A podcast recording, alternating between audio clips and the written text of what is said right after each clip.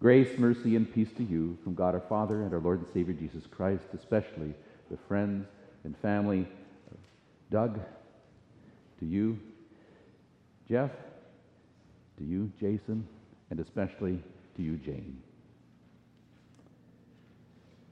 I'm sure if Doug was here today, he would have a story to tell, wouldn't he? With a smile, he would relay something from the past or about a book that he was reading as he cut hair or just plain visiting. Those smiles and those stories were harder these last days as he considered his condition and asked, Now, what am I going to do? Well, last Saturday, he didn't have to decide, and the Lord took him to himself. And the question for us now is what are we going to do? In John chapter 11, Martha's brother Lazarus died, but she also knew the power of our Lord Jesus. Lord, if you had been here, my brother would not have died. When death hits, it's easy to conclude that the Lord has somehow abandoned us. And if Jesus was with Doug, he would not have died. But that is not Even in death, our Lord does not abandon his own. And he gives us signs that he is still with us. In baptism, he promised, Surely I be with you always to the very end of the age. When the Holy Communion is separate, celebrated, with the bread and the wine, the body and blood of Jesus are there.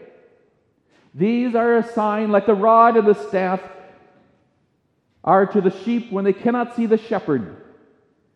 For they not only have the voice of the shepherd, for Jesus promised in John chapter 10, My sheep hear my voice, and I know them, and they follow me, and I give them eternal life, and they will never perish. For no one can snatch them out of my hand, no one can snatch them out of my Father's hand.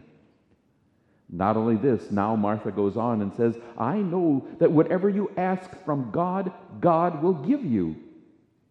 She knew that Jesus had this special relationship with the Father. The Father's will and the will of Jesus are the same, so that when Jesus said, Your brother will rise again, Mary could confess that she not only believed, but knew that he will rise again at the resurrection of the last day. We are told that Martha knew the power of Jesus so that we too would know the power of Jesus. Because there is more than just knowing and believing the power of Jesus. There will also be the resurrection of the dead for Jesus himself said, I am the resurrection and the life. Is not just what Jesus will do, but who he is. And that's what we are here to celebrate as we mourn over the present loss of Doug. For there is no resurrection apart from Jesus. There is no eternal life apart from Jesus. Every hope, every promise, Every fulfillment is wrapped up in Jesus.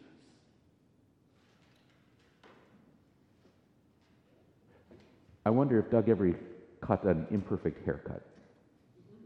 He may maybe threatened it. but we know that Doug was not a perfect man. If he was, we wouldn't be here today. If any of us were, perfect, we wouldn't die. But we do. Therefore, there is no one perfectly loving God and his neighbor except one, and that's our Lord. Our perfect and our holy Jesus, who knew no sin, becomes sin for us so that we would become the righteousness of God. Instead of Doug or any of us getting right with God, God goes ahead and declares us righteous. He clothes us with the righteousness of Christ in baptism. He gives us the righteousness of Jesus. And so that when God looks at us, when he looked at Doug, all he saw was the righteousness of Jesus. He doesn't see any of our sinfulness, any of our failures, any of our weaknesses or inabilities, just Jesus. That's the righteousness we get to live out as we live in service to others. The righteousness in, G- in, Jesus enabled Doug to celebrate 40 years of sobriety because that's not something we can do on our own, is it? We need one another and we need our Lord. Being a saint is not something you can do on your own either. And that's what God does. Declares us his saints, his forgiven sinners. Sometimes life can be difficult. At times it was for Doug.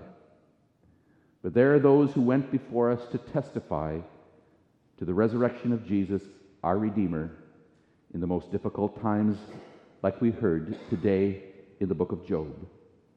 Oh, that my words were written, oh, that they were inscribed in a book, oh, that with an iron pen and lead they were engraved in a rock forever. For I know my Redeemer lives. And in the last he will stand upon the earth, and after my skin has been destroyed, yet in my flesh I will see God.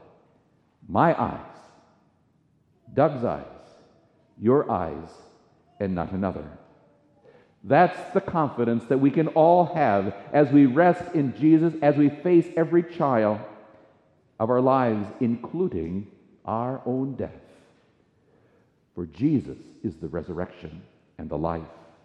And whoever believes in him, though he die, yet shall he live. For everyone who lives and believes will never die. Amen. The peace of God that passes all understanding, keep your hearts and minds through Christ Jesus. Amen.